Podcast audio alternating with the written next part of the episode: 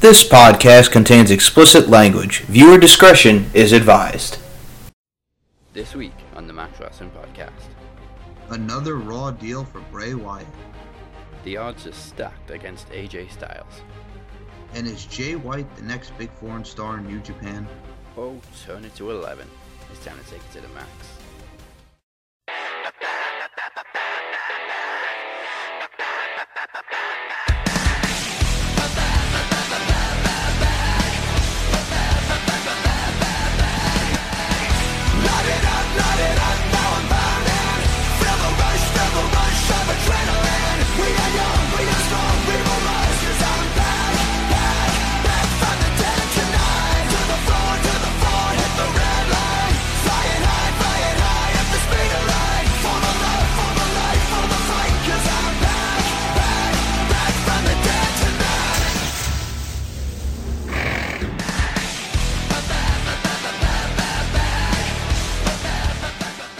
Welcome to the Max Wrestling Podcast, episode 153.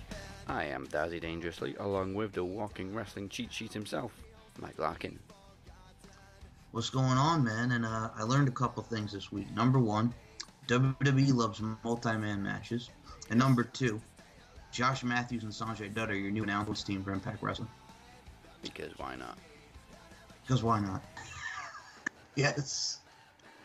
Well, they lost JB, Mr. Day One, ish. Ish. And now we got Sanjay Dutt, who's on creative. Ish. And they just speaking of someone lost, we have a new NXT superstar, and he is the former Mahabali Shera. who I didn't even recognize at first. Yes. oh man. But yeah, we'll we'll get to that later. But good God. Uh, now, unfortunately, the Butcher is not with us this week. Uh, we wish him all the best with some things he's taken care of and hope to have him back very soon. Oh yeah. Uh, now, Raw. I actually enjoyed this week. I'm pretty sure I said I enjoyed most of it last week. It was it was a decent this week. Uh, even SmackDown was watchable this week. I don't know what's been going on. Um, but we kicked off with the John Cena, of course. Of course. I love it when they break the news on social media. Like John Cena's going to kick off Raw tonight. Yay! when doesn't he kick off?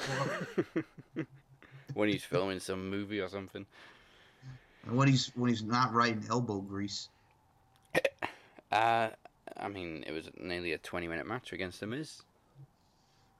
You know Uh? I liked it. I liked it a lot. Yeah. I mean, obviously, The Miz now will enter the chamber at number one. But here's the thing about the chamber, though. What do you do now since we have some of what we're going to get to? But how? What do we do now? We got seven people in it. Are we going Oh, to start off with? There's four pods, so you have four in a pod and three to start off the match instead of two. Is that what you're going to do now? Well, that's what I was thinking, uh, because I don't see how they're going to add a fifth pod anywhere, because it'll just throw the whole shape off. Unless you want to have like their like their team do like mad ass construction on that. But I think the thing would best to be start with three people instead of the normal two. Well, they can't really change it anyway, because the women are going to have a match in there earlier on in the night. Yeah, that's true Unless too. it main events again. Oh, hey, we main evented the Rumble. We're uh, we're friggin' main event with the Elimination Chamber, and I got a big problem by as well with the women. What, what when does Kurt Angle come out and just decide that oh hey Ronda Rousey's going to sign for Raw? How do you know Ronda wants to sign for Raw?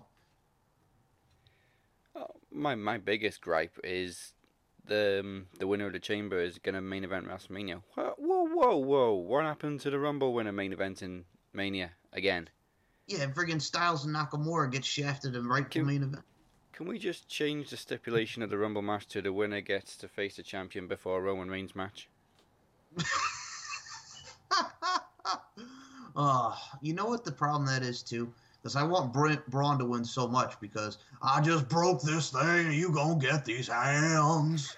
So yeah, I want to see Braun win because that cracked me up. Now I've, I've seen a lot of people online complain about this Yeah. because oh, what's with the comedy and but well, the dude's turned into a baby face, so it, it really didn't bug me. You know he's going baby face, and personally, I want to see Braun and Brock. It makes sense, and have Braun finally win the championship. But no, because you know anything that you want, they'll do the opposite. So Roman will probably win. I was gonna say the same thing. I've seen a lot of people complaining that they're turning Braun into a comedy act, like they do with all big giants. But it, he sang a sarcastic song because the guy in the ring has a busking gimmick. He then Yes. smashed a double friggin' bass over him. Oh, Braun's God, that fine. was- That was tremendous. I loved it. And people, here's the thing about the comedy too. You didn't complain when he was on the mixed tag challenge talking about we're gonna go all the way, Alexa. So and you know bend those knees. So why are you complaining about him doing comedy on Raw? Because sexual harassment's fine. Of course, it's WWE. of course it is. Plus, they're all probably thinking, God, I wish I was Braun Strowman. Absolutely. and it's so funny too. I know we're jumping around, dude, but now her fiance, Mr. Buddy Murphy, is going to be in the cruiserweight tournament, going for the cruiserweight championship. Who's still employed, by the way. Who is still employed? As soon as I saw that graphic, it's like, people, Buddy Murphy still works here. I, I haven't seen Buddy Murphy since the last time I watched Impact. And regular listeners will know how long it's been since I watched Impact. the thing is, too, uh, Wesley Blake, I think, is going to make an appearance soon for NXT, his former tag team partner. Which when's the last time that we saw Wesley Blake? Probably around the same time. Probably around the same time. But yes, so next week he's going to fight Ariya Daivari in the cruiserweight tournament, and then also next week we're going to get Mustafa Ali against Jack Gallagher. So that's what we got going in the cruiserweight tournament. Meh. He's only, he's only just under 205 as well, Buddy Murphy's 204. Point four, yes. so if I got to give a shout out, by the way, to the UK's Mark Andrews advancing in the tournament, beating Akira Tozawa. Another poorly used uh, from Impact. There you go. And speaking of someone who wasn't poorly used, dude, Gulak went totally ape shit on Tony Nese this week. See, I I gonna make a promise myself. I am gonna start watching more 205. Maybe just because now Triple H is taking over full control of it. This is what I have to say about this. Vince, focus on the XFL. Let Triple H just run it. Just just let Triple H go. Let him go, damn it, and get Road Dogg out for SmackDown. Just that's all you need. Oh, To, please, Jesus, yes. just get Road Dogg out of here. Ugh. We'll get on. we- We will get on SmackDown. Uh, now we were gonna try to do the first episode of uh, New Japan Max Wrestling this past week, but we couldn't do it. Um, so we'll just give a quick uh, shout out to New Beginning, which was awesome.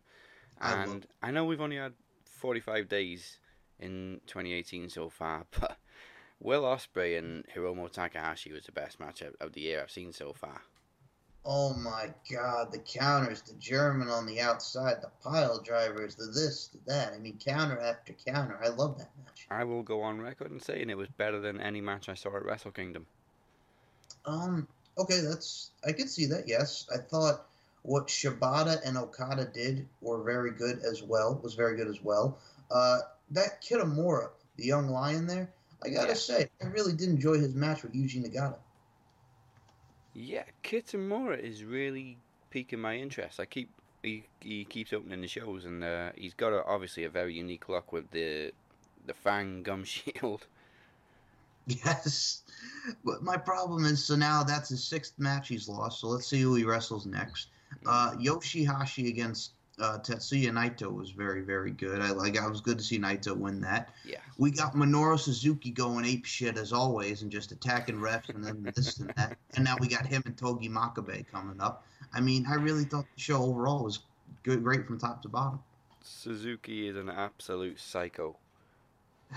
The man, tremendous though, man. I love it. And now we learned out at the end of the show that now we're going to get Okada looks to be in the New Japan Cup, and we're going to see him fight Will Ospreay. Oh, I can't wait. Cannot wait. And we also learned that Rey Mysterio is going to fight Jushin Thunder Liger and Cali, man. Cannot wait for that either. Well, I love the fact that Okada always um, cuts a really deep promo after every main event. Can you imagine if WWE did that after every WWE Universal Championship defense Oh my with god. Brock Lesnar? oh man, I'll be honest, I I so want Brock to just lose that championship. I mean, I think Butcher said like we're getting bored with it. I mean, Yeah. I mean, he's as Butcher said, he thinks he sucks donkey dick. But I mean, here's the thing with Brock. We know what we're going to get with every match. It's suplex, suplex, suplex, suplex, suplex. Hey, I might throw a clothesline in. Hey, I might throw a move in there. F5, one, two, three. That's the match. Yeah, I mean, I, I've got bored of it, and I've always said I'm a Brock Lesnar guy. I've been since day one. But Ish. day one ish. But yeah, like you said, it's just, it's the same thing over and over again, and I I don't blame Brock. Obviously, it's um, WWE creative, like, oh, Suplex City was cool three years ago. Just keep doing suplexes. No, we know Brock can do more. I, I liked how The Miz called John Cena the founder of Suplex City. yeah, and although I never agree with Cena, um, it does kind sound kind of yeah okay when the Miz says he's going to beat Brock Lesnar, because we all know nobody's beating Brock Lesnar but Roman Reigns. yeah. It should be Braun, but it's probably going to be wrong. Oh, it should be Braun. Should have been Braun Should- twice. Twice. Twice. So here's well, here's the thing, man. Do you think they'll do Braun and the Miz and have him win the Intercontinental title instead of the WWE title? Just like I like to put what you posted there. We just celebrated the year of the Festival of Friendship.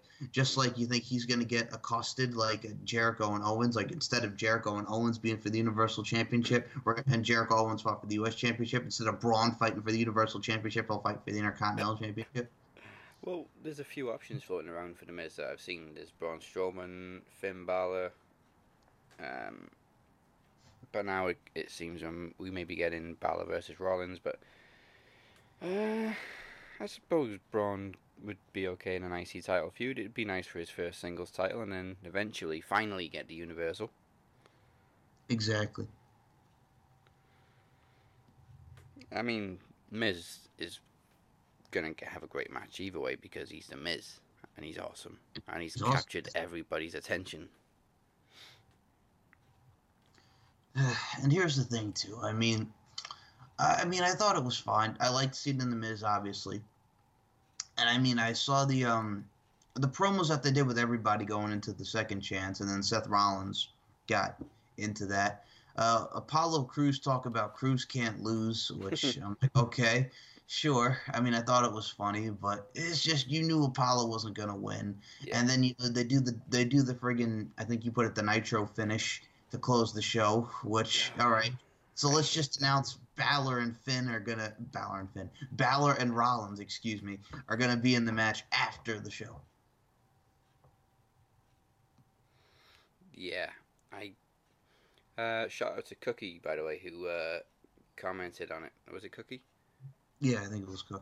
Somebody commented anyway, saying, uh, "Oh, I was waiting for Tony Schiavone to come on and say we're we're, uh, we're out of time." Tony Schiavone, they got us again, Schiavone. Um, yeah, I hated that finish. It just kind of, bam, black. It was like friggin' Sopranos, cut to black, and we're done. And then they go on social media and announce the the change to the pay. You couldn't have announced that on the show. All you needed was a couple more minutes. You go over anyway. But uh, I am glad to see Seth Rollins back in the title picture, though. I mean, it's, Me- it's been a long time. It has been, man. And the thing is too with Jason Jordan, obviously speedy recovery, but uh, can you can you believe? Well, Kurt Angle was like, "How dare you boo a superstar when they they friggin' go?" Jason Jordan's, you know, he's out. He's not gonna make WrestleMania. Woo! I'm not even sure if Kurt went off script or if that was intentional. Well, here's the thing, man. It's just like in a way, uh, I understand people don't like Jason Jordan, and personally, I think he's a great wrestler, but the character sucks. mm-hmm. But yeah, I mean, you don't want to see the guy, you know, you obviously get hurt, but unfortunately, he's going to take some time off. Well, it was the same with Roman. Like, um, I mean, obviously he's not popular all that No. much, and people hate hate him when he comes back. But when um when he got smashed by Braun and stuff, and obviously pretty injured, and pe- people were chanting "Thank you, Braun," and you deserve it. Same kind of thing. It's a little too far. It is, and It is, and I, I got to say this right now. As far as Alexa Bliss goes, so they do the thing with the tag, and you know she helps Mickey. since Paige can't wrestle, what do you think about this being a ploy? As I was listening to someone talk about this, Alexa Bliss being the new leader of Absolution. I'd be cool with that. And uh, Alexa was kind of facey this week, um, which I'm not sure where. I'm not sure what to make of it. Uh, because one week she's a heel, next week she's a face, next week she's cutting a sexist promo on Kurt Angle, next week she's teaming with her old rival. I, I don't, I'm, I'm not really sure where they're going with Alexa Bliss because Asuka's a bit of a tweener as well. It's a ploy, man. And the whole thing with Asuka, too, is I'm looking forward to seeing her and Nia Jax, but I got to tell you right now, I don't think Nia's winning. No. I think it's just going to be a normal one on one. And I'll be honest with you, if you're going to have Ronda Rousey be on Raw, because I can see how that makes sense because you know we can get an Asuka match down the line, and personally, I don't want her to be the first one to beat Asuka. I'm sorry, as much as I like Ronda, but if you want to do some like attraction with her, why not have Ronda face Nia Jax at WrestleMania? Yeah. No, I mean, as I, as I said last week, I don't want Ronda to be the first one to end Asuka's reign either. Not because I don't like Ronda, because I think it would be damaging to Ronda. People will hate it. Yeah, and if you want to do a swerve, you have the thing where it looks like she's going to sign with Kurt, and then you have Daniel Bryan and Shane come out and they say, you know, we got her on SmackDown. We got him before you did, Kurt, and that could shut up Charlotte and Ronda. Now, if they don't want to do That Charlotte cool. and Ronda, yeah. But if you don't want to do Charlotte and Ronda, then who's Charlotte going to face at WrestleMania? Ruby Riott? That's the thing. We're going to get to SmackDown in a bit, but that's the thing. They're not booking anything towards WrestleMania for SmackDown. It's ridiculous. And you know who you could blame for it? Road Dogg. Road Dogg. Because Road. Dog. Dude, speaking of Road Dogg, this kind of ties into him. So two possible. So we found out this week. This has to do with Raw. Ivory is the new WWE Hall of Fame uh, well person. deserved. Well deserved as well. Correct. Uh, who would you have inductor? I was gonna say Molly Holly. I was gonna say Uh, yeah, yeah. Mark Henry. Even well, speaking of Mark Henry, he's another one that's rumored to go in for the uh, Hall of Fame, which that's another one that's well deserved. And the, also the rumors that are flying around, man, is Jeff Jarrett maybe be inducted into the Hall of Fame. I did see that. That was pretty crazy.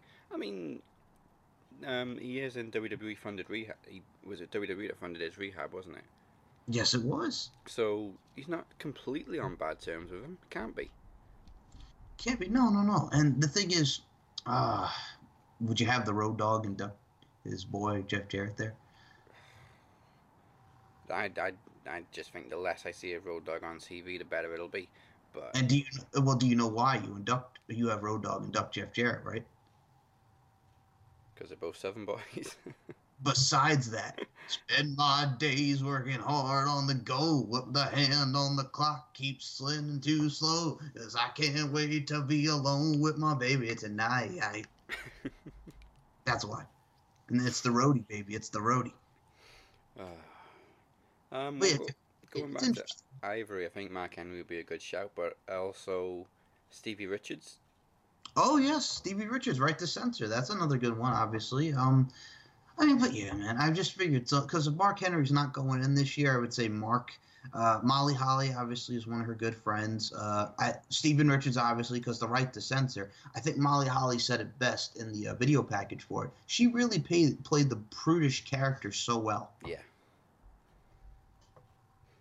Uh, RTC was just brilliant overall, looking back at it. It And was. um, you just love to hate Ivory because she was so.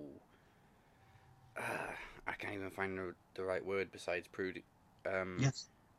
Yeah. Well, Pru- Prudy pretty much sums it up, man. yeah. And the, the thing is, when do you have Chyna go in? Five years ago. Well, yeah, obviously years ago, but you know it's Um, good. But I don't know. I'm kind of glad they didn't put her in last year because it would have been too soon Mhm. after she passed away, and it would have seemed like they were putting her in just because she passed away. Um, but I think any time now would be a little too late. She really should have been in long ago. Absolutely. And to be honest, man, I love the list that we have so far for the Hall of Fame. You know, Goldberg, the Dudleys, and Ivory. I think that's a good list so far. Oh yeah. Uh, I can't really complain about Goldberg. I mean, he is kind of a household name. He's made a name for himself over the years. He was one of WCW's biggest stars, regardless of how his uh, last WWE run ended and how much we all hated it. Um, Brock Well- Goldberg's a legend. Absolutely. I think he definitely deserves it. Say what you will about him. But speaking of say what you will about somebody, Matt Hardy with these promos with the Woken and the oh and that evil Bray Wyatt and Delete. Uh, I'll be honest with you, man. I'm kind of eh about this whole Matt Hardy Bray Wyatt feud, which looks to be Yeah. going to Mania at the compound. I think a lot of people have lost interest. Um, I kind of just don't care anymore. His promo this week was better than most that he's done as Woken Matt. Um, but going on to Bray Wyatt, I don't know.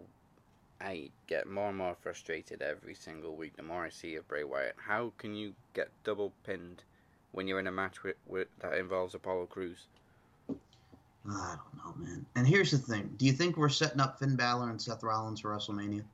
Absolutely, and I'll be cool with it because they they've put on two great matches against each other already. And speaking of Finn Balor, what do you think about his boys? They lost to the Revival. Say yeah. See, I'm fine with this as well because neither one of those teams are losing the feud. They keep going back and forth, which means neither one of them is losing any credibility. Mm-mm. Not at all, man. They keep trading wins, so it's good. It is. Uh, as for the Bayley and Sasha Banks, we all thought the Sasha heel turn was coming this week. You see, I think they're saving it for the chamber, man. What I could Yeah. see, what I could see them doing is, I think that they're going to be the last ones in the chamber, and I think they'll cancel each other out, and that'll lead to somehow Alexa retaining. Because obviously, we're setting up Bayley and Sasha for Mania. Yeah, um, which is fine. Yeah, I mean Um, they've on Takeover, so why not on the biggest stage of them all, right? Yeah, and as we said, I think it was last week, a lot of people again kind of tired of Sasha's attitude, and if it is intentional to turn her heel, then better for it. Uh, I think Sasha works better as a heel anyway. Yeah, and the thing is too, she's got to stop with all these suicide dives because the girl is going to kill herself or hurt herself.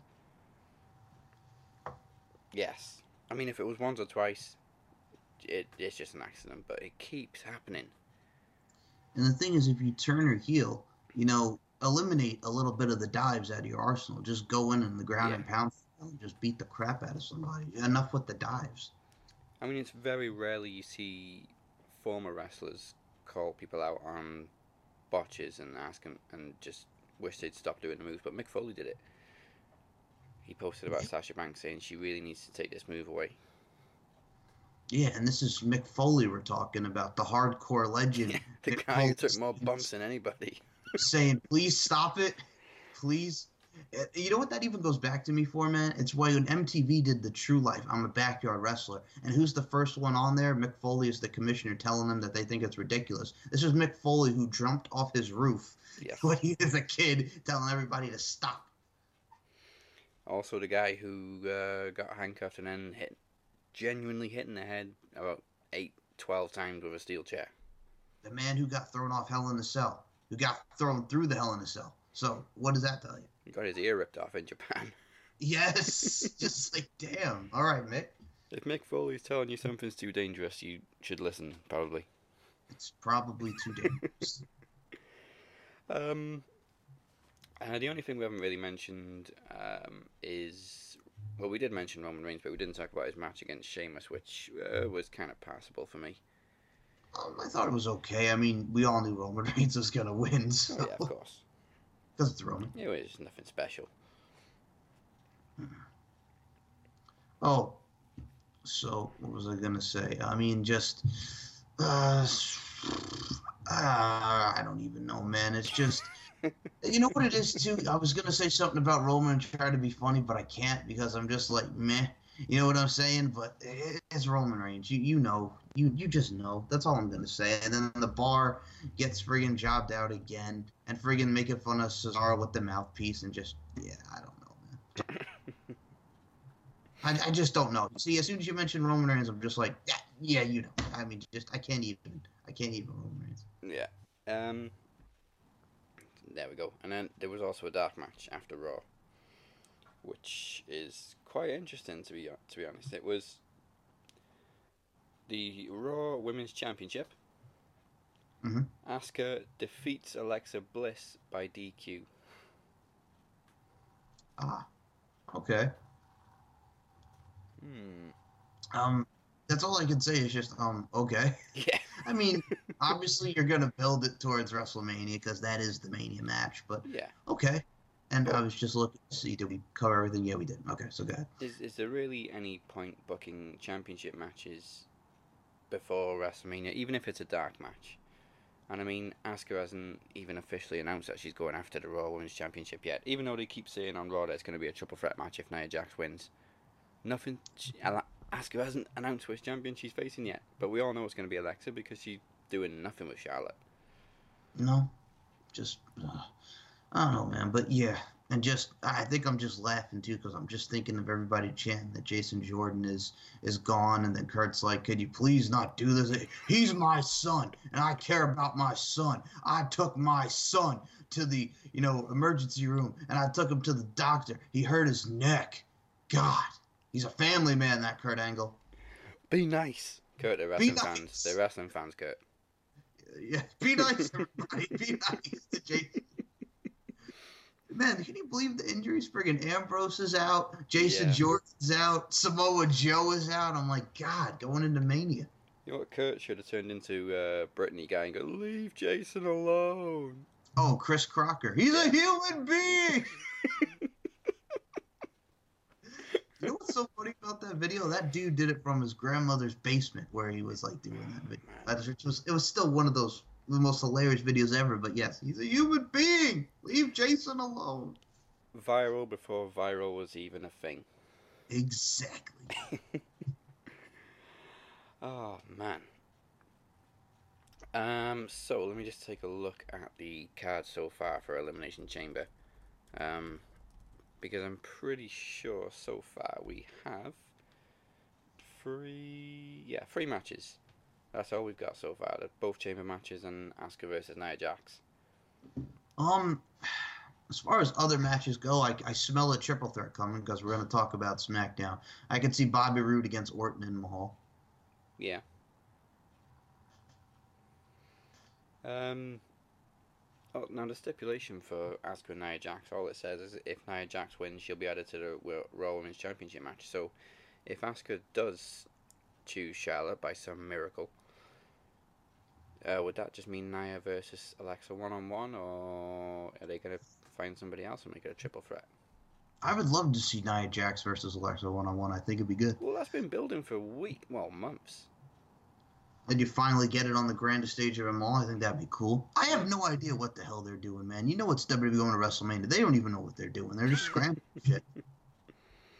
I'm not trying to get mad or anything, but it's just like, geez. The only thing I can say that's certain is I think we're going to get Matt and Bray at the compound. I think it'll be at the Hardy compound because the, he's done videos on his YouTube talking about King Maxwell, I knew you'd come. Uh, Vanguard 1, I knew you'd come. Senor Benjamin, I knew you'd come. And then we're going to get Queen Rebecca. Yeah. Ah. That's all I'm saying, man. I mean, it, it would make no sense to have it at the Wyatt compound because you know everybody's clamoring for the Hardy compound, the Hardy compound, and he's introducing everybody back, like you know, hey, hey, you've come. I knew you'd come back. Just yeah, go ahead. Surely it would be cheaper in the Hardy compound because I'm assuming Bray doesn't actually live in the Wyatt compound, so they have to rent it out or something. What do you mean he doesn't live in the Wyatt compound? It's not Oops. like you know, his, it's not like his shed and friggin' all that was burnt down by Randy Orton, which by the way made no sense because hey man, you committed arson, you burned down his home. There's a body in there, but it's all good because I'm a babyface. I'm Randy Orton. I'm the Viper, and I'm gonna RKO you out of nowhere. Whoops, I'm breaking the fourth wall. hey Colt Cabana, how you doing? Uh, yeah, Bray. I mean, Bray lives somewhere in in Florida. Um, so sh- yeah, surely it must be cheaper to go to the Hardy compound because Matt actually lives there, and he's probably not going to charge them to film in his home when he invests so much into his character anyway. Yes. But I, I mean, I'm looking forward to that brawl, but right now I'm just kind of meh about the whole Matt Hardy thing, which I think everybody is, like you said. I mean, we talk about Impact Wrestling, and you know it's it's faults, but I gotta say they did it so much better than what we have right. They did. I think the thing is they gave Matt full control of it, and WWE, even though they let Matt have creative control of the character, they're still kind of telling him what to do with the promos and just keep doing a laugh thing. Yeah, okay. Um, People love the laughing. No, they don't. here's the thing. Look at how much time that it got on Impact. I mean, Yeah. It was a majority of the segments. Here we just see Matt we get woken and him go, ah yes, delete, delete, delete, delete, obsolete, and that's it. And then you hear Bray Wyatt, you know, talk about, yeah, man, Bray, Matt Hardy, he's a fool. I'm gonna beat him all. Seth Rollins wants to join our games. Follow the buzzards. I'm gonna take them all down, man. And then I get pinned. Well, yeah, like you said, the problem is Matt was a one of the biggest stars on Impact, and that character was huge. In WWE, he's just a background character. He's on the side. He's and it doesn't help that he's feuding with Bray Wyatt, who I think it's safe to say many people have given up on because even though he's popular, he he's you just can't invest in him because he's never winning any feuds. And every promo sounds the same now, and it doesn't have any backup because he keeps losing feuds. Exactly. If you if you've heard a Bray Wyatt promo, you heard them all because that's exactly what it was. It was, yeah, man, he's gonna join our games, man. Matt Hardy is fool. Follow the buzzards. Excuse me while I get pinned. that should be his new T-shirt. Excuse me while I get pinned. Excuse me while I get pinned. and I, like I said, we I like Bray Wyatt. You like Bray Wyatt, but I it's love just like Bray Wyatt. oh, love him. The man's great. I was such a fan since the NXT days, but it's just like you know what they're gonna do with him. They're gonna build him up. He's gonna say something cryptic, and then he loses. I mean, there's a, a sh- uh, an image, a photo of the pin from Raw with uh, Seth and Finn both pinning Bray, and just the look on Bray's face, he's just staring into space as if to say, "Fuck my life." this shit again. and it's so funny to see the uh, the origin of that character when he had friggin' Eli Cottonwood with him in uh, NXT. I mean, there's a name for you, friggin' Eli Cottonwood, who was on NXT and who just absolutely sucked. And then they put him with Harper and Rowan, and then you see what happens when he gets to the main roster, which started off well. I mean, the Shield and Wyatt family didn't even wrestle each other; they didn't even touch, and they're chanting, "This is awesome." And then Yeah. you see how far he's come from that. Yeah, w- before the Wyatt family disbanded, Bray was huge. Um, and that Shield moment was incredible. And I've always, I've always said he should have beaten John Cena at WrestleMania 30. Should have. But no, Should have beaten Cena, should have beaten Taker. Um, I mean, I think if Taker hadn't have lost a year before, Bray probably would have won because that comeback against Bray Wyatt was about Undertaker's redemption. speaking of the Undertaker, all right, I, I got a little thing here. So if they don't do John Cena and Elias at WrestleMania, do you think? Because John Cena keeps saying this is the time of the year where uh, you know legend, a dead man comes back or whatever he said on Raw there in that promo. You think we're gonna get Taker and Cena? Uh, well, he's, he has dropped a couple of hints now towards Taker. Um, I think the line was uh, WrestleMania is where the dead come back to life, or it can bring the dead back to life. Yeah, something like Um, that. That's what I'm saying. It was a mention the Undertaker. I, I don't know. I mean, I can't really see it when Cena's feuding with guys like Elias and The Miz. Um, I can't see Undertaker attacking Cena at Chamber because I don't think he has any reason to. Mhm. I think it's just mainly Cena doing what he does and playing to the crowd, and he, he, he reads the internet. He knows what fans are talking about. I think he's just playing to it. And I'm gonna say this again. If we're gonna get Elias and Cena, you have Elias get the win at WrestleMania. Yeah, you didn't do it with Bray. You didn't do it with Rusev. You've got to You do, do- it with Elias. You didn't do it with the Miz. And as again, I hate to bring it up, but who was the one who called Cena and Bella and Nikki Bella winning and doing the the friggin' uh Nikki, I love you. Will you marry me? Who called? who was the only one who said it? You guys were being so hopeful, and I was hopeful too because I wanted to see the Miz and Maryse win because I loved that whole segment going into it, making fun of John Cena because that's exactly how he acted on Total Bellas. And then what happens? Miz looks at the lights. Yep. Yeah, Because they had to have that romantic, cringy moment. Nikki, I love you. And here's the thing it's so funny to watch them chant John Cena slut at Nikki Bella at the Royal Rumble. You, you go back to that WrestleMania, you won't hear any men cheering. It's just fangirls screaming because they watch Total Bellas. I got no problem. I think the both the Bella girls have worked really hard, but Nikki Bella gets that sour taste on her now just because of the association with Cena. When Brie came out, everybody was doing the yes chant because everybody loves Daniel Bryan. But now the fact that Nikki Bella's with Cena, John Cena slut, John Yeah. Cena slut. It is a bit of a double standard, but Brie, in all honesty, is a lot more tolerable than Nikki. Yes, and to be honest with you, when she first came in, because both the girls came in around the 07 and 08, I thought Brie was the better of the two in a way. And then Nikki Bella gets the shine on her, you know, the backbreaker and the friggin' rack attack and all this shit. And you just see Brie being the underdog, and they push Nikki to the moon. I wish you died in the womb. We're supposed to forget that. By the way, here, have a have a latte. Have a have a friggin' whatever. yeah, you know. Yeah. That made no sense. That is still one of the worst things I've ever seen. Friggin', oh, you know, families fight. You wished her to die. All right? If I'm an only child, bro. Dude, Dad, I'm an only child. And if my brother said, I, I, want, I wish you died in the womb, I would have kicked my brother's ass. But no, not the Bellas. Excuse me while I get you a latte. Excuse me while I kiss AJ, AJ Lee and help you win the championship. That was bullshit, and you know it. I'm sorry I ranted, but go ahead. It was. I mean, if you're like 11, 12 and you say that to a sibling, fair enough, because that's the kind of thing kids say. But these girls are what? 30? 30? Something like that? Yes. No, just no. No, freaking! I wish you died in the womb. It all We, was we ain't forgetting that. They're actually 34 now, so they were uh, around 30 at that time. And she freaking did it again. She eliminated her own sister at the Rumble. Like, like God. I- Oh. Uh, with no explanation either. No I mean, I know it was every woman for himself, but she acted really heelish as well. When she did it, she like eliminated Brie and just went, so what? Like, get out of here, bitch. Oh. Fucking Bellas. I'm sorry, but every time we mention that, I'm still gonna go on a rant because from a booking standpoint, it made no fucking sense. Uh, uh, shout out to Courtney Broughton for her promo years ago when we did the first. I think it was. I think it was the first podcast promo takeover when her promo on the Bellas was simply Bellas, you're gonna fucking die. Mic drop, and that was it. That's awesome. That's awesome. oh, you can look what you can't touch.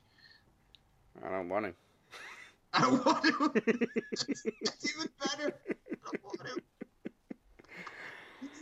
Oh, all right. Um, that's pretty much going to do it for part one. When we come back, we will be discussing SmackDown.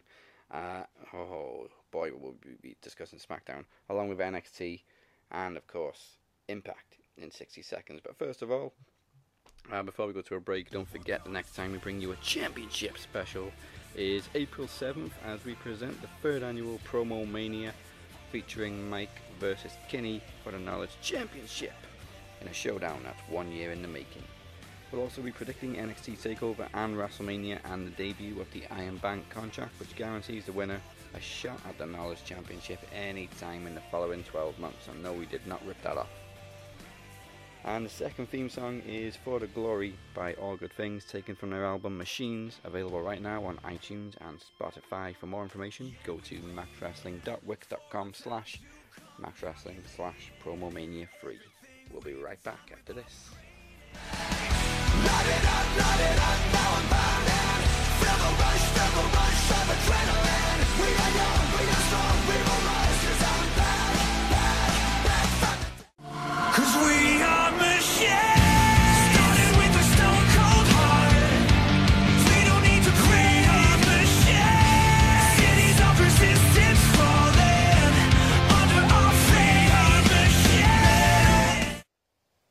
Kenny Killer. Let me give you a little history lesson. At the first ever Trivia Takeover, you became the inaugural Max Wrestling Knowledge Champion. Fast forward to promo series, I became the number one contender to your Max Wrestling Knowledge Championship. And what happened? It ended in a draw. Fast forward to last year's podcast promo rumble, I became the Max Wrestling Knowledge Champion, defeating you. Fast forward a couple months to Promo Slam, you and I were neck and neck in the finals, and what happened? That too ended in a draw, and I retained my Max Wrestling Knowledge Championship.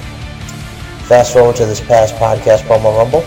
I'll admit it, you were the better man, and you took back the Max Wrestling Knowledge Championship. Well, Kenny, I am the longest reigning Max Wrestling Knowledge Champion, and we both have made history, with myself being the longest reigning Max Wrestling Knowledge Champion, and you being a two-time Max Wrestling Knowledge Champion. But Kenny, at Promomania, I will prove why I am the better man. We have had two draws. I've won, you've won. I'm going to take back my Max Wrestling Knowledge Championship. I'm going to end your reign before it even gets started. Kenny, I will see you at Promomania, and you can choke on that. Slap nuts.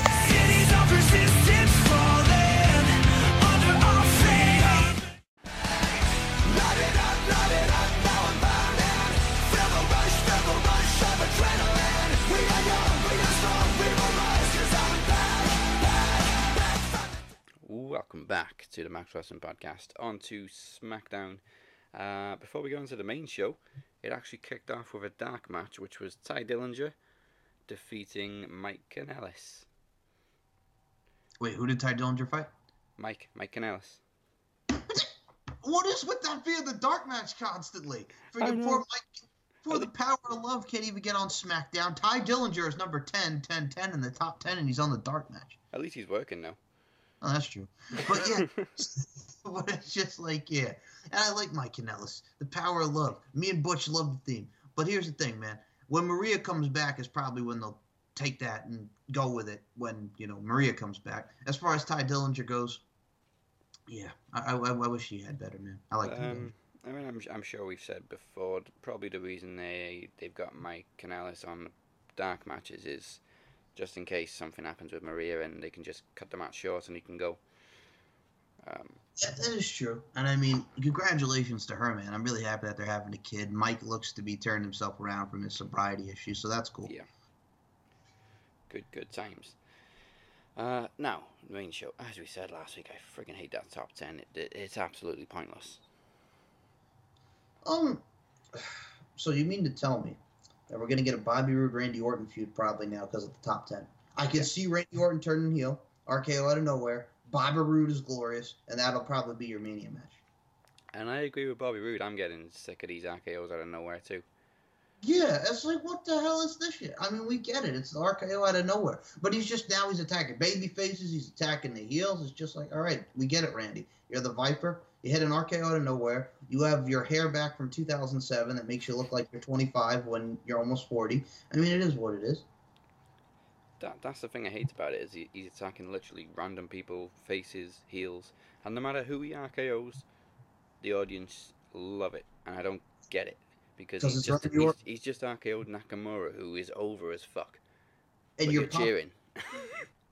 Because it's Randy Orton and they love it. But who knows, man? Let's see what happens. I, I'm still thinking that we're gonna get Roode and Orton at Mania. I think Roode and Ziggler is like thrown out the window since he's now in the WWE Championship match. But we'll see what they do with him at Mania now. Because be honest, I'm happy that he's in the match. I think he deserves it.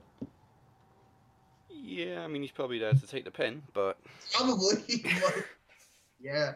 And I mean, it was good to see Baron Corbin in there as well. Which, by the way, I'm still kind of meh about that new theme song of Baron Corbin. That whole I'm like, no. What, what was wrong with its original theme song? I thought it was like really, it was good. It was fine, you know. But then now we got this crap. yeah, we'll skip the intro and then it's a good song. Yeah, then they, once you skip the and then the who do you you are? I mean, it's all right. Wasn't that like a Jim Johnston thing right before he went out? Wasn't it like the last song that he did? It's like the bridge on a Tenacious D song.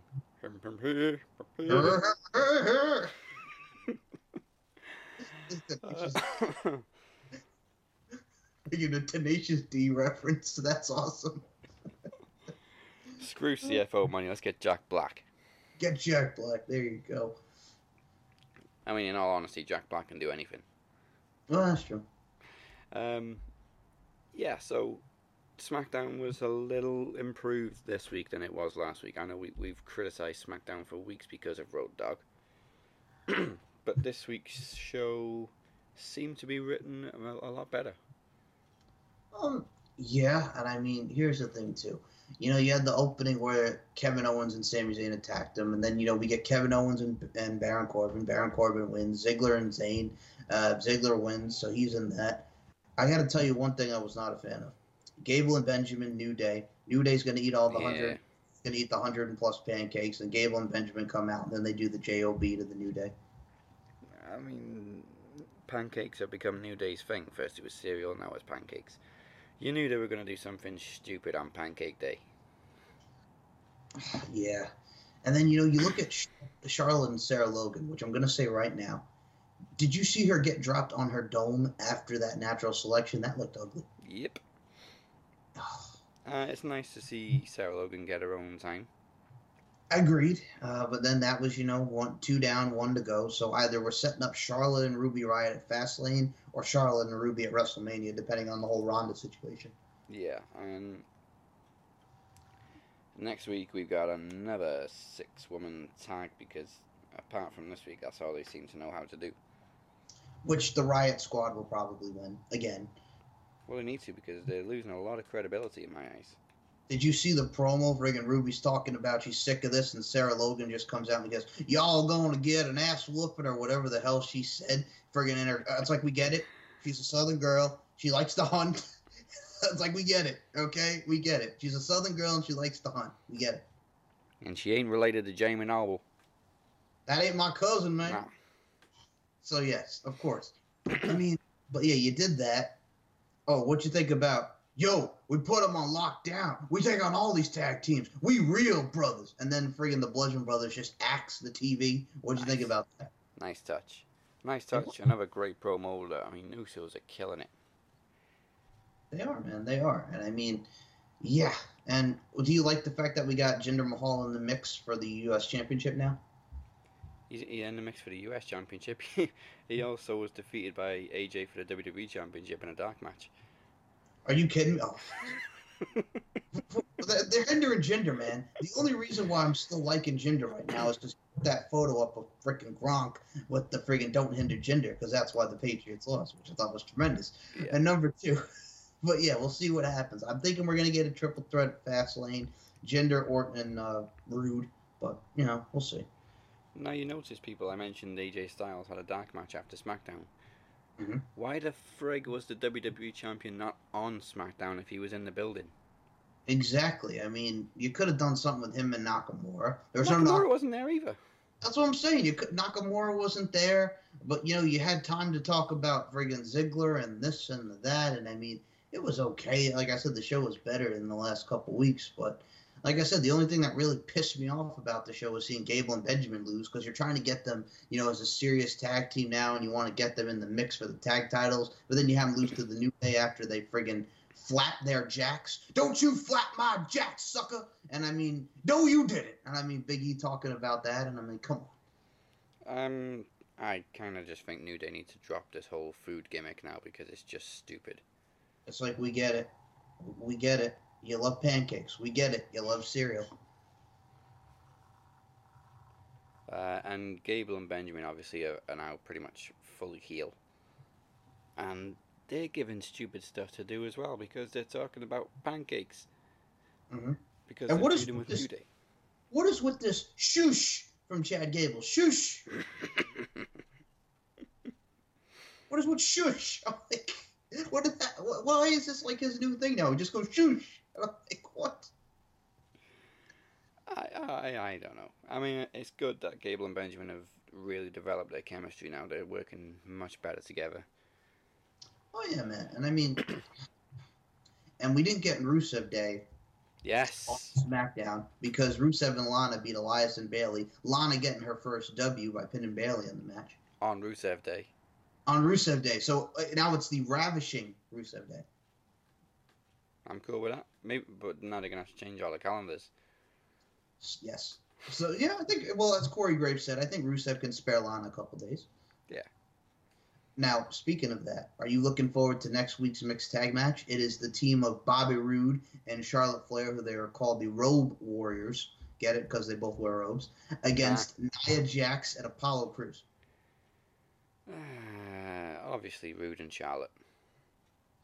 Or they could have Nia pin Charlotte and have because SmackDown won these last two weeks. That's what I was saying. So they're either going to have Nia pin Charlotte or Bobby Roode's going to pin Apollo Crews because you know Crews can't lose even when he does all the time.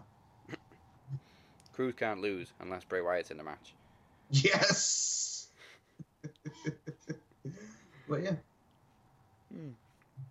Um, but going back to AJ, I mean, yeah, he really should have been on the show, especially when they were stacking all these odds against him. I mean, you, you kind of want to know what the champion thinks. I was about to say yeah, you would want to have his reaction. I'm like, so AJ, what are you going to do now that it's a five way? Well, it doesn't matter, son, because this is the house that AJ Styles built. They don't want none. I mean, in the, in the past two weeks, he's gone from one opponent to two to three, now to four. and friggin' four. Now it's five people in the match. That's what I said, man. This week WWE has gone multi-man happy. Uh, they may as well just bring back the Fatal Four Way pay per view. Okay, please never mention that pay-per-view again. I was there for that, and it sucked. I was one of the few people that were there for that, and it sucked. I hated that pay-per-view with a passion. It was great to be out with my homies, but that pay-per-view was terrible. I hated it just for the name. Fatal four-way. Good God. What, oh, what, what year was that? 2010. That was the one where Sheamus won because of the Nexus. This was the one where Alicia Fox won the Divas Championship. This was the one that had Chris Jericho and Evan Bourne on the card. You know what? I'm actually going to do this just to see Yeah. I'm looking at the card now. Uh, oh, yeah, Kofi Kingston and Drew McIntyre. Oh, that was when yeah, the whole Vince came out and was praising. Oh, Drew. We we had Rey Mysterio defeat Big Show, CM Punk, and Jack Swagger for the World Championship. Yeah, that was when Kane wanted to know who put the Undertaker in the vegetative state, and yeah, I remember that. Oh, I remember the dark match. Of course, you had Zack Ryder win in his hometown. He beat MVP. Which, yeah, uh, well, it was good because he got a reaction because this is when Long Island IC was still big. But dude, I remember Evan Bourne and Jericho. That was actually a very good match. yeah. Oh, Uh, The Ten- Miz and Archer. attendance of 10,000. Okay, So, yeah, it was The- only a few.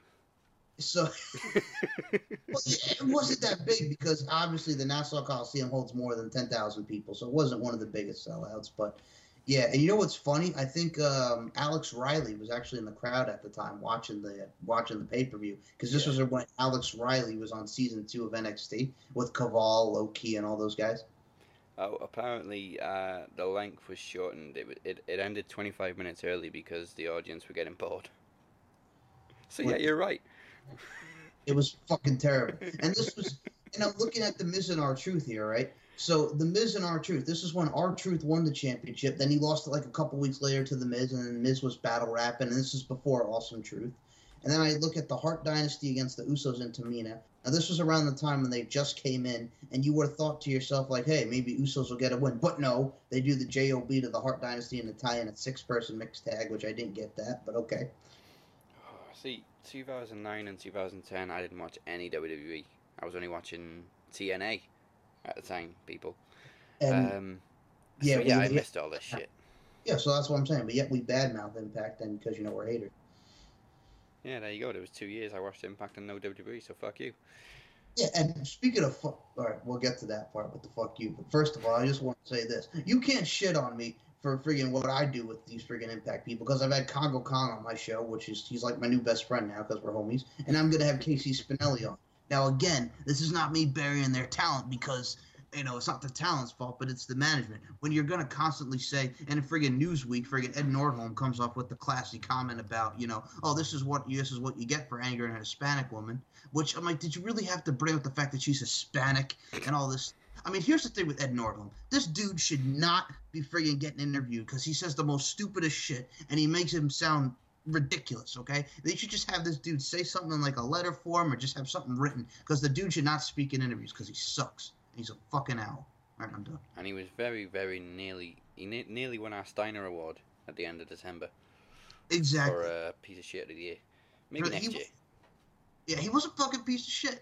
And the problem is, he's just gonna say some more stupid shit. But everybody loves him. These Impact fans love him because they think he's gonna do so well for the company. Which, yeah, the company's doing great now. You lost all these guys, which we'll get an Impact in a second. But you lost all these guys. And it was just like, oh, but we gained people. We gained Brian Cage. I mean, Brian Cage, who was in the uh, gut check the first time, you didn't want him, but all of a sudden now you want him because of the ties with Lucha Underground. And by the way, Crash is done because freaking Konnan's like, fuck this, I'm not bringing my Mexican talent to Impact, fuck you. And number two, and number two, Su Yung is in. Well, that's great. I mean, Rich Swann just celebrated a birthday, and Rich Swann is acquitted of all charges, and we'll probably see him in the cruiserweight tournament. Yeah. But Su Yung, I'm sorry, is not going to move the needle. And then who else did we bring in? Um, I don't know. We, we brought so many other people in, but I'm sorry, it's not going to do a damn thing. And I'm sounding like my rant from a couple episodes ago. It's the same shit. So yeah, go ahead, man. Oh, Su Yung's been compared to uh, Rosemary, saying, "Oh, Rosemary's not going to be the only unique, different girl anymore." Here's the thing. But uh, Rosemary's probably still going to be better. Uh, here's the thing, man. I think Sue Young did like the undead thing first before Rosemary, but Rosemary's more popular with that audience. Oh yeah, Rosemary's out- outstanding. I mean, there are obviously we we criticize Impact, but there's some things that we won't ever probably criticize. Rosemary being one of them. And then speaking of the fuck you thing, all right. So like I said, my boys, all right, we do the thing at the heel cast, and I'll talk about Impact. And uh, unlike Impact in 60 seconds, I'll, I like I said, I always put over the talent because there's exceptional talent there. But it's just like that. That show is just ugh, it, it makes you want to rip your hair out and it makes your head split. We've talked about this numerous times. But to say shit like fuck New Japan and number two, well, speaking of fuck New Japan, well, fuck you. It's like Rick and Ricky Bobby, man. If you don't chew Big Red, then fuck you. And number two, and number two, New Japan and what they have going with their app, which is now English commentary on that New Japan world, that is worth the money. I will not spend seven ninety nine on the Global Wrestling Network. I am sorry, and I know you get also a lot of other indies on there, including Rocky Mountain Pro, which is booked by Bro. That is on there, and all these independents, which is great. But I will not spend seven ninety nine for the Global Wrestling Network. And you know why? Because I have most of those DVDs. Which you could say the same thing about the network that you have most of these DVDs, but it's the WWE Network. You still get your bang for your buck with that as well. But yeah, the Global Wrestling Network, I have no desire to pay the seven ninety nine for it. I mean, if you really want to like catch Impact, if you miss it, you can watch it there for free. That's why I like the whole free.com thing. Little free.com. You know how much I'm going to spend? Nothing, because the keyword is free. So I'm not going. I'm going to do it that way. And there's also a great man who said once, "If you ain't cheating, you ain't trying."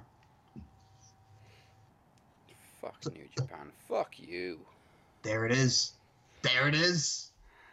Like I said, I Yeah. love and I love my boys, but just yeah, those are my boys. But when you say stupid shit like "fuck New Japan," like New Japan, okay, you know what my argument with that is? New Japan sold out in 20 minutes. Did Impact? Nope. They sold a ticket in 20 minutes. All right.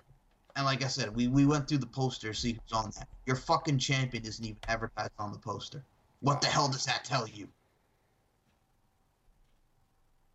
Wow. And the man admitted in the teleconference, Dad, because I listened to uh, Austin Aries talk about it. He had admitted he would go back for WWE return. So did Alberto El Patron. So you got your champion who is either under, under a uh, short-term contract or isn't even under a contract at all with Impact because he's trying to be the champion of the world, going to Defiant Wrestling and doing all these independent promotions, right? And you put the champion on that guy who's already admitted that he would go back to WWE. The- That's the- great. the Universal Champion gets put on posters and only works 10 fucking days a week. A year. And- Sorry, a week. 10 days in a week? What? Brock Lesnar has actually done these house shows. Yeah. You mean to tell me that Austin Aries can't be on a Big Time Wrestling presents Impact Wrestling on March 25th, which is the same weekend as New Japan? I mean, what do you think people are going to see? New Japan already sold out. Impact hasn't. You think anybody really is going to go out to Impact? I know somebody will because they want to lounge it up. But hey, that's him. But no, it's New Japan. It's fucking New Japan. Uh, yeah, you probably could say the uh, WWE Network isn't worth it because you've got all DVDs as well. Yeah, I mean, are you really gonna have like thirty years worth of DVDs? Hmm. Plus old school Raws every episode, plus old WCW. WCW pay per views, ECW, Territories. yes, I think they're going to NWA have classics. Smoky Mountain Wrestling, I think, is going to be on there. Like, can you really beat it? No. I mean, does anybody really care about Rocky Mountain Pro and their 200 people? No. I mean, Pro Wrestling Syndicate, yeah. Wrestle Pro, yeah. I mean, here's the thing Brace for Impact just happened with uh, Impact and Wrestle Pro, the promotion. Well, I watch it? Probably in the coming days because I want to see Emma and Angelina Love. This was Emma's first like booking, and her and Angelina Love main evented the show. This is also a show that had Alberto El Patron versus Follow Ba Ba Ba on it. So yeah, um, yeah. But then, just I don't know. I mean, I'll check it out because it's for a good cause, Daz. Because you know it's for charity, but it's just like yeah, I don't care. Well, that's fair enough. But I mean, with the network as well, you've also got documentaries Mhm. every single week and all this other original programming. It it's more than worth it. And New Japan World is definitely worth it. Mhm. As we said with the English commentary. Um, Old school New Japan shows. Yeah, but I mean, even without that, you're going to get better action anyway. Plus, every show is like four freaking hours. and it's wrestling. That's the problem with these guys. They want the they want the characters, bro. They don't want the straight up wrestling. A lot of these Impact fans, and I'll say this, and again, they're my boys, but you know when shit when when you got to call somebody out on their bullshit, you got to call somebody out on their bullshit, Daz. When you say that New Japan is boring, that's because you don't understand it. That's because you don't want wrestling. You want more than the substance of the wrestling. Because when you look at New Japan, not only is it wrestling, and there's character development as well there too, but people just ignore that. But it's pure wrestling. Every match is great. It's See, wrestling. There's wrestling fans and then there's sports entertainment fans. And That even though I'm a WWE guy, I have the honor of calling myself a wrestling fan, not a sports entertainment fan. That's the problem. And you can't just be sucked into one promotion. That's why I say I'm a wrestling fan. I watch it all. I'm not an Impact fan. I'm not a WWE fan. And as we've said many a times, we talk about WWE the most, but we can admit when shit is bullshit. That's the problem. We can't admit when shit is bullshit. I mean, I think we talk about WWE the most because WWE is the most famous. It gets the most exposure. It's for some reason the most popular. But then we've got New Japan, which is why we're doing a separate show for New Japan and only talking about New Japan on that show coming soon. It's fucking awesome. Yeah. So we're, we're basically doing a sports entertainment show and then a wrestling show. Well, here's the thing, too, man. We don't even. All right. We talk about Impact, but do we do predictions for their pay per views? No. No. well, you do. I do because somebody has to. I, On- I used to Yeah. on Max. We don't anymore. Don't. But here's the thing, and I know people there, which is good because, like I said, it's not the wrestlers' fault; it's the management. And I want to see people succeed because people think that we hate on it, but I want to see people succeed. I want it to get better. But when you constantly keep saying, "Oh, we're going to get better, we're going to do this, we're going to do that," stop admitting your mistakes and fucking fix the problem already. Because they could, you could do something, but they keep constantly fucking up and saying stupid shit. And here's the thing too: we got Redemption coming up in in friggin' April. They've already announced the four matches. We got Austin Aries and Alberto El Patron.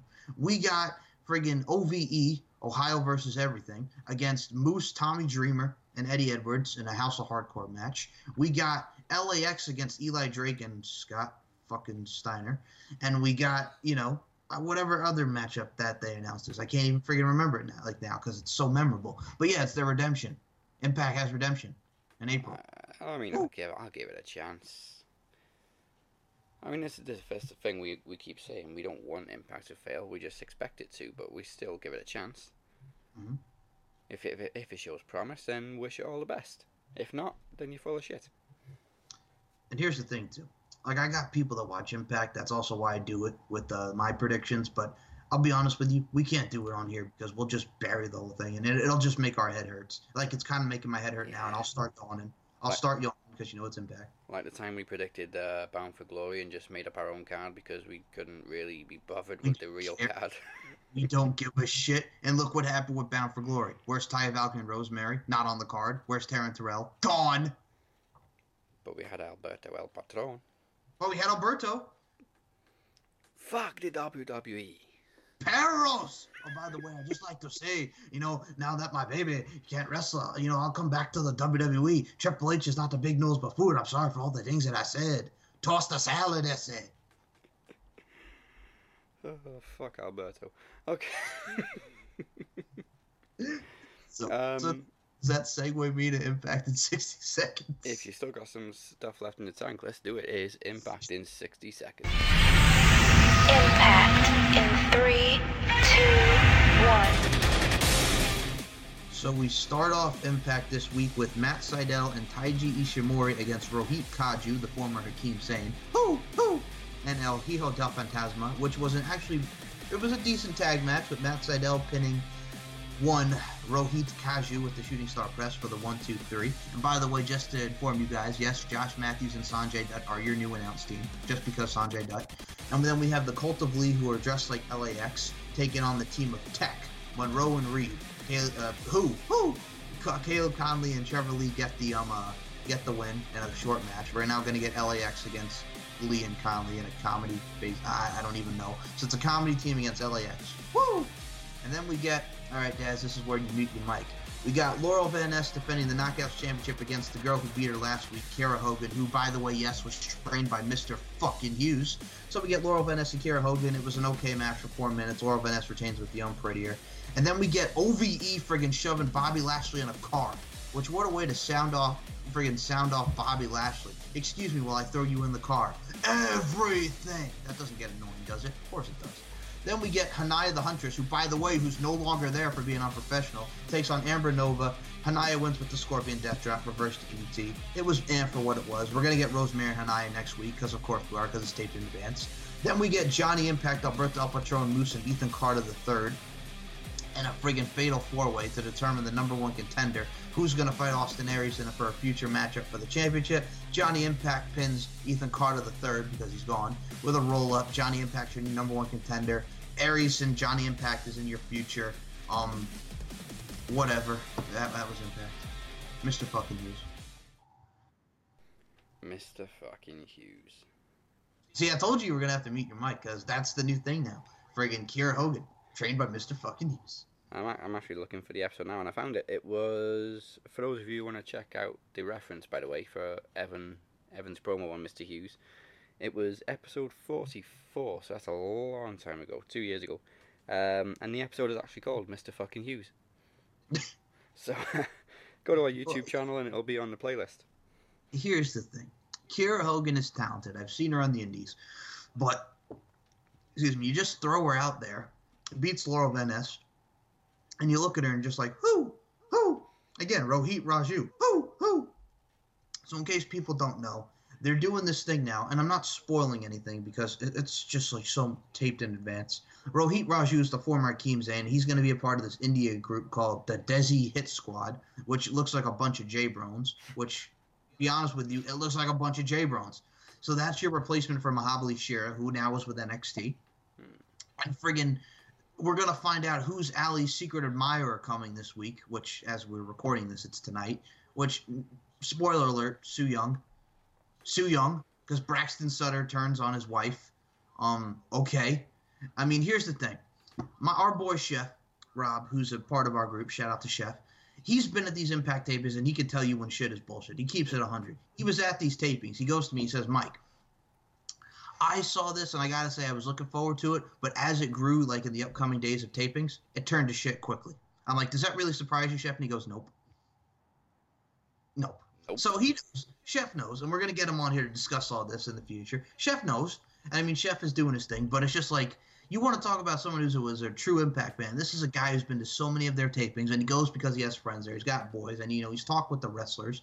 And I mean, but here's a guy who can even admit that the product now is lackluster and it's shit. Yeah. Okay, this is your diehards, and now he can admit to this shit. Stick that in your Impact Lounge. Yeah.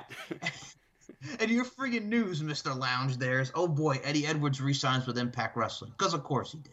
This is something that we speculated in January last month, which we knew, and now it, it turns out that Eddie Edwards has resigned with Impact Wrestling. Friggin' Kevin Owens has been trying to get Eddie Edwards in the WWE, and what does he do? He resigns with Impact. Oh boy. Okay, Eddie. I mean, Davey's no longer there, but here's the thing. You guys already had a tryout, and Triple H said you guys are a dime a dozen. There's plenty of other guys like you. I think they're okay. I think NXT's okay. Uh, yeah, NXT. I mean, they made a name for themselves in ROH, obviously, Yes, they did. um, and they've But they've we'll- done some good stuff in Impact. Exactly. But we'll discredit the Ring of Honor thing because Impact fans will discredit anything that has to do with Ring of Honor because they think Ring of Honor is also bullshit. Oh these yeah, are yeah, these, of course. ex- of course. So, and I hate to be the bearer of bad news to you people, but you know those guys that look like they're on heroin and they're, and they're a bunch of crackheads, OVE, Dave and J. Chris? They were actually in Ring of Honor. They wrestled as Irish Airborne. So put that in your pipe and smoke it. Oh, and you know, three ROH guys actually funded their own pay per view and then they sold 10,000 tickets. Oh, yeah. Yeah, but but yeah, but fuck ROH. I don't know what oh, people yeah, are talking about. fuck, fuck 'em. They only got one of the biggest matches coming up for Supercard of Honor with Yeah. Cody Rhodes Omega. But yeah, fuck them. And I mean, New Japan has got you know Kenny Omega and Kota Ibushi, you know, tag teaming again for the first time. I don't know how many years in you know Japan for the California show. But hey, f- fuck New Japan. Yeah. Fuck them. Yeah. Fuck them all. Kenny Omega is probably the biggest name outside of WWE right now. He's on an ROH pay per view, but yeah. Fuck them. Do you see how ridiculous you sound? Freaking giving Impact chance after chance, and you know, oh no, it's gonna be okay. Because everybody's looking forward to Eli Drake and Scott Steiner. Do I really look forward to looking at seeing Scott Steiner in 2018? No.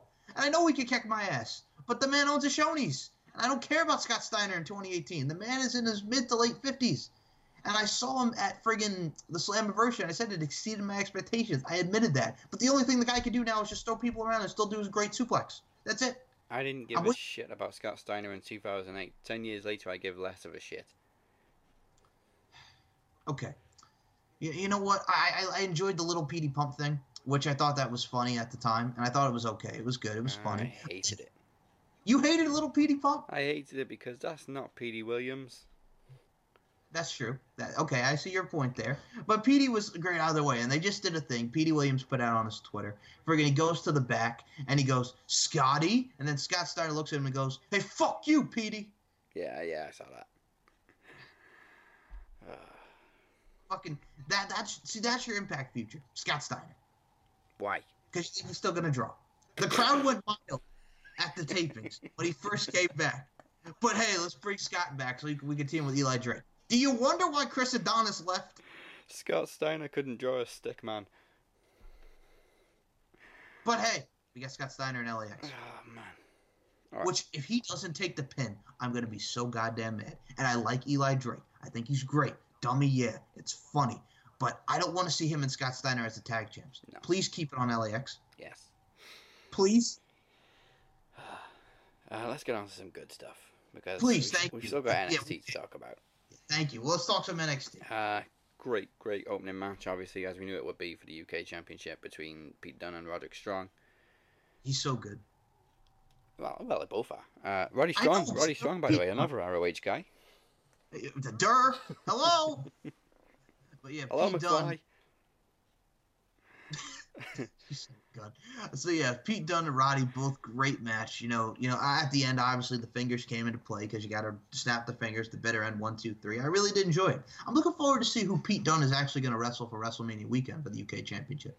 Yeah, I'm interested to see who takes the title off him because he's just been unstoppable since winning it.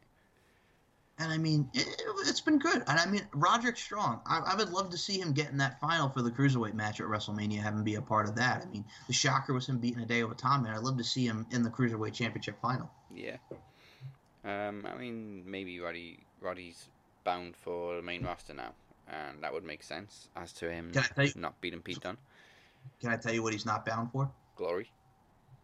Bankruptcy. Sorry. So, but I will say this as well, man. Next week, because this actually was the next thing, they showed the whole Johnny Gargano thing, which will set up next week with him and Andrade. And if Yeah. Johnny leaves, he goes, you know, he leaves NXT. But also, not only did we get that, we found out that next week Velveteen Dream's going to take on No Way Jose, and I'm looking forward to a Velveteen Dream Tyler Bate match coming in the near future. Yeah, let's do it. And also in the future, uh, Aleister Black and Killian Dain.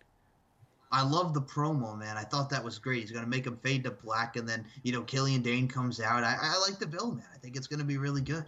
Both big guys, both can do extraordinary things. Exactly. Uh, also a nice, nice highlight on uh, TM61 who started off great in NXT and then injuries happened and we didn't really see anything of them. Uh, so it's nice that they're being showcased more, pretty much every week. Yeah, well, beating Duckman and Skyler, man. I mean, I thought that was a nice way to just show their dominance as they keep rolling. I'm sure we're gonna see a future tag team title match with them against the Undisputed Era. Yeah. Uh, yeah, promising things for TM61. There's a lot of good Australian talent in NXT. Hey, remember you know Buddy Murphy, who's on uh, Yeah. Thing, Australian. Emma was Emma? Australian. Was Australian? Yeah, she's not Australian anymore. Can I just say this right now for regarding Emma? She is in Women of Honor. Hey, by the way, Impact fans, uh, what, what you know who we're, we're gonna get Emma? No, she's in Women of Honor. Women of Honor tournament. That's another thing because they were all like clamoring for her to come to Impact, but where is she? Women of Honor. Yeah. Y- yep. I think that's like a yep, yep, yep. So yeah, I just wanted to point that out. And also, you want to mention something else too, dude. Killian Dain. Remember when he wrestled that match at Impact as Big Damo and they passed on him? Look at it. Look at him now. Him now. So that's all I'm saying. So, um, yeah, and also, yeah, and number three, yep, and number four, Yep. Emma, Neil Dashwood is in the Women of Honor tournament. I think the matchup has to be set in stone. It's got to be happening. And I've said this to this individual many times. Book it. And I said it to her when she was on our show. I want to see Kelly Klein versus Tenille Dashwood. Yes, please. Yes, please. Um, probably wouldn't be good for Emma because she used to lose all the time in WWE, and Kelly Klein's undefeated. Still, technically, never pinned, never submitted in in, in Ring of Honor. So there's that. Yes. Uh, now, speaking of women, of course, we had the women's championship match on NXT, which uh, didn't even last five minutes because it ended in a DQ. You know what? I thought it was cool to see Kairi Sane come back and rip ass. Yes. I mean, we're obviously going to set up to like a match with her and Shane at WrestleMania weekend, or maybe a triple threat for the women's championship. We'll see how it goes. But I like to tie in with Kairi and Shayna. Kairi getting her revenge. I thought it was played out very nicely, and I thought em- Ember's dive out there selling the arm was good. I thought it was well worked for the time that they got. Yeah, I, I do like the fact that Kairi interrupted the match because, of course, it leaves Ember a little bit of breathing space because Shane, uh, Shane has got to deal with Kairi Sane now, who, of course, she stole the uh, title opportunity from in the first place. So it'll be nice to see Shayna and Kairi feud and then go back to Ember Moon or maybe find somebody else to feud with Ember Moon for the Women's Championship. Or it could be a triple threat, like we said. And the last thing I'll say is, you know, Butcher and I kind of get this thing now, and I'm starting to get it because every time I see the Velveteen Dream, I'm like, yeah. Yeah. And then he comes out and he's friggin' meeting with the press, and he's like, you know, oh no way, Jose, I'm gonna end his fiesta. And then friggin', oh Tyler Brady's five foot nothing. He can't compare to the Dream. That's all. That's all I'm gonna give you. And I'm just like, oh, the man is great. The man is money. He, he's got a bright future. He's so good. Um, I'm going to segue again because of speaking of white, uh, bright futures. Um, we mentioned in the intro, uh, Jay White could be the next big foreign star in New Japan, and a lot of signs are pointing that way because he's just been all over dirt sheets and media. Um, that New Japan officials are really, really high on him at the moment. Uh, apparently, they weren't this high on a foreign star since AJ Styles, and that says that says a lot. he's so good. I mean, I was watching the old Shibata Okada match from 2016 where he was a young boy. Mhm. And I mean, looking at that guy then and you're looking at what he is now, it's just like, my God. And I mean, he was great in Ring of Honor. I've seen his work there. Yes, I mentioned Ring of Honor. Sorry, back fans. But Ring of Honor, you call a spade a spade. You know, Ring of Honor. So, yeah, he did some great matches there. And then, you know, you look at New Japan now, and what he's doing there is the United States champion. You know, he, he friggin' wins the match via referee stoppage. I'm looking forward to see who he wrestles going into the California show and what we got going forward. Excuse me, I mentioned Impact, then I'm on. So, yeah, man, just it's to be great to see the future of Jay White. Such a bright future, and I really am just looking forward to it, man. Jay White's the man. Yeah. Um, great match at Wrestle Kingdom. Defeated Kenny Omega for the US Championship. One of the main names right now in New Japan, and he's only 25 years old. Wow, and he's a member of Chaos, man, and you know we're going to get Okada and him down the line. Yeah, I mean, Wrestle Can Kingdom was my introduction to Jay White. I mean, like I said, I didn't see anything of him before, but he, he impressed me there. And just look at him already. It's only been, what, just over a month? Yeah, man, and he's already the U.S. champion. And I'm gonna say this right now: Would you like to see him as the guy who ends the 600 plus reign of Okada? Oh, that would be a huge step forward. Um, I would hope it would have a big build first and not just happen because he's hot property right now. Yeah, obviously, I think they'll do the build, man. Just because you saw that press conference where he's like, you know, you know, I'm here, and when the time is right, I'm going to challenge Okada, and Okada's just looking like I'm like, okay, you know, I've only been the champion for 600 days, and you know, I'm going to rip ass because I'm the rainmaker, and you know, I'm Okada, so fuck you. I mean, honestly, I don't know who could end Okada's reign. Uh, Omega couldn't do it. Naito couldn't do it. Sanada didn't do it. Evil Takaaki Watanabe, and he has a pinfall victory over him. Couldn't do it. The only one probably dangerous enough is friggin' Suzuki. Oh my god! If you do Okada, and, I think we've done Okada and Suzuki, and Okada won. But I Yeah. love to see them it again. yeah, he just he seems to become even more psychotic in the past couple of months, though. Suzuki-gun, man, Suzuki-gun. Uh, and I love the Blade Runner. It well, end of days, you know. Not end of days. Um, what am I thinking of? Sister Sister Abigail. Yeah. If you want to even take it a step further, Frankie Kazarian did that move before, and it was called Wave of the Future. So there you Yeah. Uh, another Frankie Xavier move, which uh, Will Ospreay does now, was the flux capacitor. Yes, the uh, the uh, Spanish fly off the top. You're right. Love that move too, especially when it's two guys running towards each other and it just flips so quickly. You know who you know who first introduced me to that because here's the thing, uh, the guys in the SAT, Jo- Jose and Joel Maximo, they did it for a while in the Indies, but the first time I originally first saw it was when Paul Burchill, another great UK talent, uh, was when he was in WWE as the pirate gimmick when he first started doing that move. Paul Burchill. Paul Burchill. Uh, you know what would have been cool at Raw 20? Well, if Kairi Sane comes up to the main roster in the next few years and they do uh, Raw 30, I want to see Kairi Sane have a backstage moment with Paul Burchill. That would be funny. The Here's the thing, man. He actually made a video game. He got to be the pirate in SmackDown versus Raw 2007. So Yeah. you can come out as the pirate and swing from the rope. It was cool. See, gimmicks like that actually worked when SmackDown was cool. Yes, dog. Okay, can we stop with the social media stuff? Because I did it again for the Usos with that promo. That was my only. I've got to highlight the words. Like, hey Vince, you know what would be cool, man? Well, you know how we think most of our fans are eight years old? Let's put captions on the screen. Uh, fucking And your father is rest in peace. Was the legendary Bullet Bob Armstrong. Yeah. Your brother is friggin' a referee, Scott. Your brother, Brad, was a tremendous talent. Gone too soon. I mean, you come from a great family, and this is what you give us. What the hell, Road Dogg? What the hell?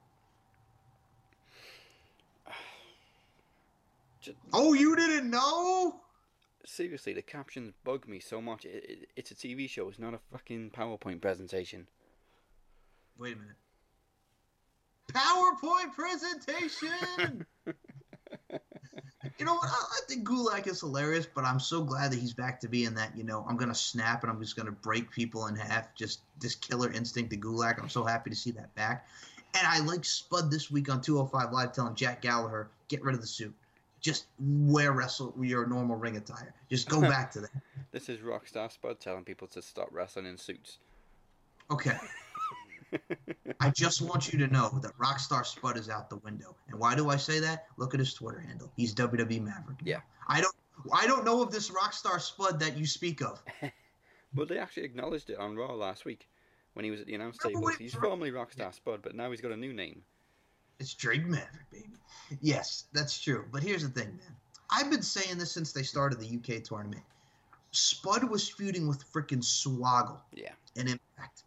And I'm thinking to myself, dude, your boy, who you so we saw on 205 on uh, Tuesday, Mandrews, Mark Andrews, is in the UK tournament. Pete Dunne's in there, Tyler Bate, Jordan Devlin, Wolfgang, all these great UK talents. And you want a few with Swoggle. But then he finally some, something in him woke up and now he's uh now he's in the WWE. And he's got his girl with him, Miss Renee Michelle, who's a part of uh, the Mae Young Classic, who's actually taller than him, but then again, who isn't? But yeah, beautiful thing. Yeah, and Spud had one of the most emotionally charged matches in the past few years in Impact against EC3 in Wembley. Yes. In Wembley, the UK. Hello. and now we're finally realizing that hey, we need to get that UK popping again because you know why? The UK tournament did so well, and look at who WWE's got. Hello. Well, I think that's a Don Callis call too, but then Scott D'Amore's just sitting in the back there cheering, uh, you know, cheering like, yeah, let's get the UK talent, but also let's get more Canadian people. But yeah, let's get the UK talent. Oh, let's also get some more Canadian people. And then Ed, Ed, Ed, yeah, Ed Nordholm was just going, whoo, whoo, because he's now. You you expect more from Scott Demore. You would think, but he's a Jeff Jarrett guy, so there you go. Which well, we I still don't. more from Jarrett too, Well, but he had his issues. he's Obviously. a. Um, I like that though. He's an owl, so it's who who who. that makes Get that sense. girl. I mean, and you got this woman pissed off at you. You think it's right to friggin' make amends with Matt Hardy at the airport? Of course. Yeah. Okay. Yeah, Okay, we're, we're just gonna we're just gonna forget the fact that friggin' Dutch Mantell said, you know, Reby, you shouldn't be doing this because you're pregnant. We're just gonna forget the fact that you've been suing them for the entire year. But hey, it's all good. It's all right. Fuck all day. Fuck all night. Let's be friends. Let's be friends. Why? Let's just be friends. Why can't we be friends? Why can't we be friends? Okay. Bullshit. Ass. So let's do uh, match times. Uh, six matches on Raw. Hmm. I'm gonna give it an hour and fifteen. Very, very, very close. One hour thirteen. Oh, all right. Over two minutes. Okay. All right. All right. Shortest match uh, was the Absolution Mickie James Alexa Bliss match. Four minutes. I gotta say, I still love Mickey last week just stiffing the living shit out of Shayna, ba- uh, Shayna Baszler. Sonya Deville, excuse me, sorry Shayna, but she's Sonya Deville's like Shayna Baszler light, uh, and I mean I like Sonya, but yeah, that's what they're is. both MMA girls.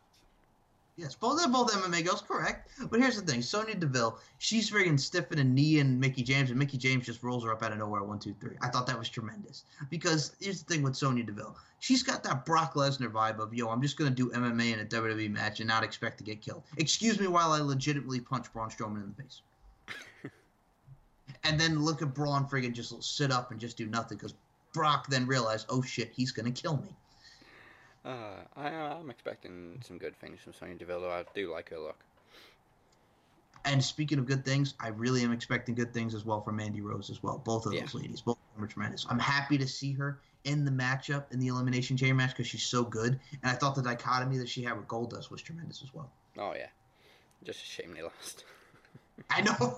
But I mean, you it, know it what? was go- Day it was it was gonna be uh, Goldust and um, Alicia Fox who lost anyway, so it's fine. That's true. And day one ish. Yeah. Okay, now uh, four matches on SmackDown. Ooh. 34 minutes. Uh, slightly more, 43.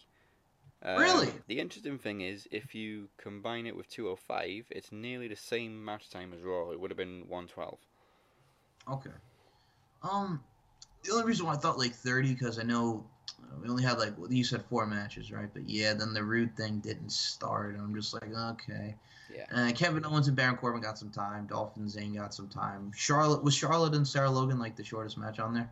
It was. Ooh, very, very close. That one was uh, 10 minutes, 18 seconds. Baron Corbin and Kevin Owens was 10 minutes, 41. Uh, Okay. Actually, that wasn't the shortest match. It was New Day and Gable and Benjamin, six minutes. Uh, I, I, I try to forget that. I, I mean, I, I like Gable and Benjamin, but just yeah, the whole It pancake felt thing, longer. I just make it stop, okay? make it stop. Uh, and NXT, of course, three matches as usual. Um, all right. So the TM61 match was short. Yeah. Ember Moon and Shayna Baszler was short. And Pete Dunne, obviously, and Roddy was the longest. I'm going to say it was got to be like 24, 25 minutes. Very close, 23-41. 23, 41. Okay. Uh, TM61's tag match was two minutes.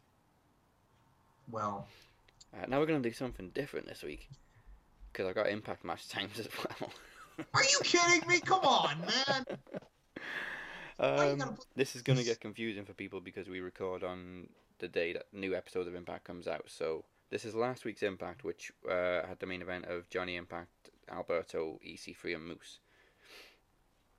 Uh, five matches. You're really going to make me do this, huh? We gotta please the Impact fans. All, all three of them. Okay. Okay. Before I give this, I would just like to say you are off by about three because there are officially six official podcasts that discuss Oh, impact. okay, sorry. Excuse me, I'm sorry. I'm just saying. Correct yourselves.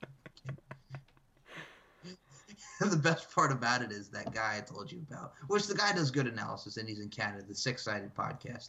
The dude named it the Six Sided Podcast because this, two reasons. Number one, the Six Sided Ring is synonymous with Impact, and number two, it's a rib on himself because he hated the Six Sided Ring. So you named your podcast that so you can play a rib on yourself.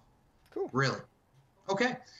So, um, as far as so it's five matches on the entire show, right? Yeah. Okay. Um, do, do, do, do, what's it like? Forty-five minutes. Yeah, close. 48, 28. Um, yeah. which is slightly more than SmackDown for the same length show. So there's that. Well, th- what was the shortest match? Was it the Colt Lee thing? It was uh, Hanya and Amber Nova, three minutes, thirty seconds. Okay. I'm not even counting her. It's is it Hanya, Hanaya, Hanya, whatever the fuck her name is, Hanaya. It's just here's the thing. The chip No, I is got- not there anymore. I got the scoop on that. So after speaking to my boy Kongo Kong, uh, from what I found out, uh, apparently uh, she was someone who hadn't wrestled in a while. Now, for those who don't remember Hania, she actually wrestled in a little place called Women of Honor, but yet again, fuck Ring of Honor. So she uh, she was in Women of Honor for a little bit. She wrestled the likes of like Mandy Leone. Yeah. I think she had a match with Taeler Hendrix. But yeah, she was in Women of Honor. So then they bring her here, and apparently, from what I found out from the Kongster, is she hadn't wrestled in a while. She had wrestled. She like took a break, and then she comes back and she has an attitude and she doesn't want to do the job. Yeah. Uh, See, but then again, you posted the best thing, man, because she's the revolving door. That was her time, the old Simpsons, you know, in and out, in and out. Yeah. But the second best thing about that is too, she puts on Impact that it was a mutual thing. Yeah, like they mutually agreed that yo, you were unprofessional. Yo, you wouldn't do the job, so bye bye. You are the weakest link. Goodbye. she just agreed. Yeah, I was a dick. Okay, I'll go. But we're doing okay. Yeah, yeah, we- we're doing we're doing fine. One of the guys in last week's main event isn't in the company anymore, but yeah, What the fuck kind of send off is Bobby Lashley getting thrown in the car by E? OVE? Oh, you know what? Nobody gets a good send off in Impact. The only one that got a good send off was Kurt Angle. AJ True. Styles got a shitty send off. Uh, Bobby Roode Bobby Roode got a shitty send off. Uh, Sting, got, Sting of all people, got a shitty send off. James Storm. Yeah. EC3. I mean, I don't know what his send off is, but it was probably shitty. Uh, well, he loses the. Oh, spoiler alert. He loses the Feast or Fired, and he beats up JB. Oh yeah, of course. Yeah, I did see it. Yeah, Sh- even shitter.